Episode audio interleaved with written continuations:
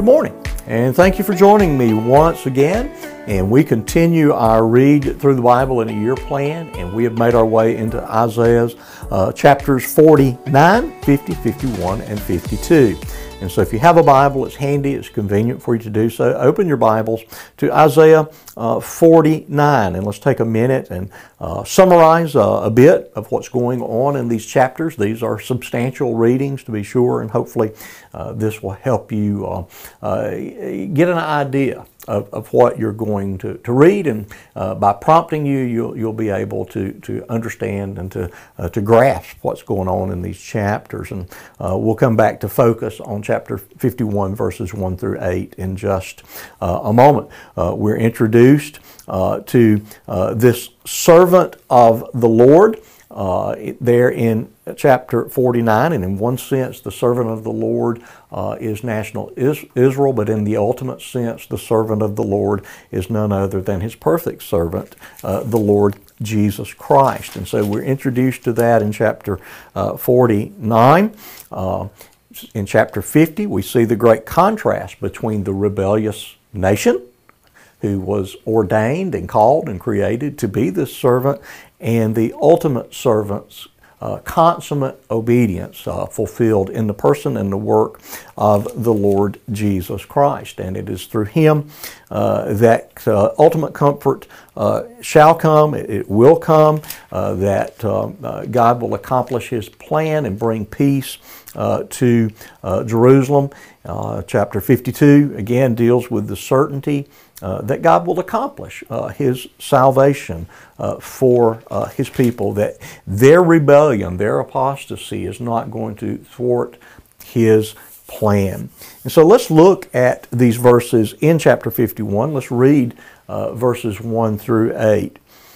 Listen to me, you who pursue righteousness, you who seek the Lord. Look to the rock from which you were hewn and to the quarry from which you were dug. Look to Abraham, your father, and to Sarah, who bore you. For he was but one when I called him, and that I might bless him and multiply him. For the Lord comforts Zion. He comforts all her waste places. He makes her wilderness like Eden, her desert like the garden of the Lord. Joy and gladness will be found in her, thanksgiving and the voice of song. Give attention to me, my people, and give to me, give ear to me, my nation. For a law will go out from me. I will set my justice for a light to the people. My righteousness draws near. My salvation has gone out. My arms will judge the peoples. The coastlands hope for me, and for my arm they wait. Lift up your eyes to the heavens. Look at the earth beneath. For the heavens vanish like smoke. The earth will wear out like a garment, and they who dwell on it will die in like manner. But my salvation will be forever and my righteousness will never be dismayed. So we see there in the first verses a call from the prophet to remember uh, your former days, remember your heritage, uh, look back uh, to the, the great patriarch Abraham and how God uh, blessed him, called him as a, a childless, uh, uh, elderly man out of Ur of the Chaldeans and yet uh, uh, through uh, his wife Sarah, he would have children, and again, they would grow uh, into a, a great, great nation. And God, it is because God uh, can and does do these things. And so he reminds them that uh, there was a time in Abraham's life when he, he despaired of being ultimately barren, but look now uh, that childless couple has spawned a great nation, the nation of, of Israel.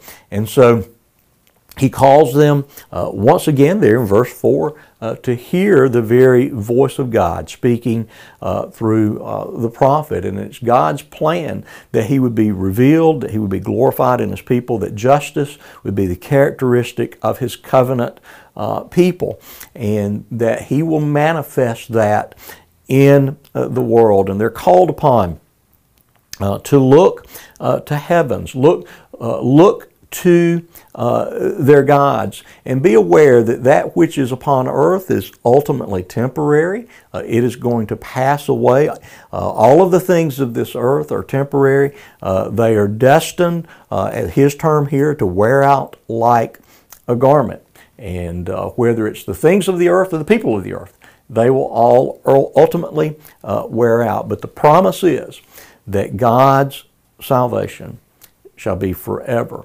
And so God pr- promises to have a people to save a people, that they will be preserved uh, uh, through all manner of difficulty, that even uh, as the, the world falls into increasing uh, disarray, uh, God will be faithful uh, to uh, to his people. And that ultimate faithfulness is uh, demonstrated not only in the preservation of uh, Jerusalem or the preservation of Judah, but in the presentation of the Son Jesus Christ, uh, who does ultimately save and deliver his people uh, from every, each and every uh, challenge of this our fallen world. So once again, we see uh, there's a way uh, that God protects and preserves those ancient people, the covenant people of Israel, but how uh, the ultimate fulfillment of, of all of God's promises are fulfilled in His Son, Jesus Christ. And so I pray that this is a blessing to your day, and we'll look forward to seeing you once again tomorrow.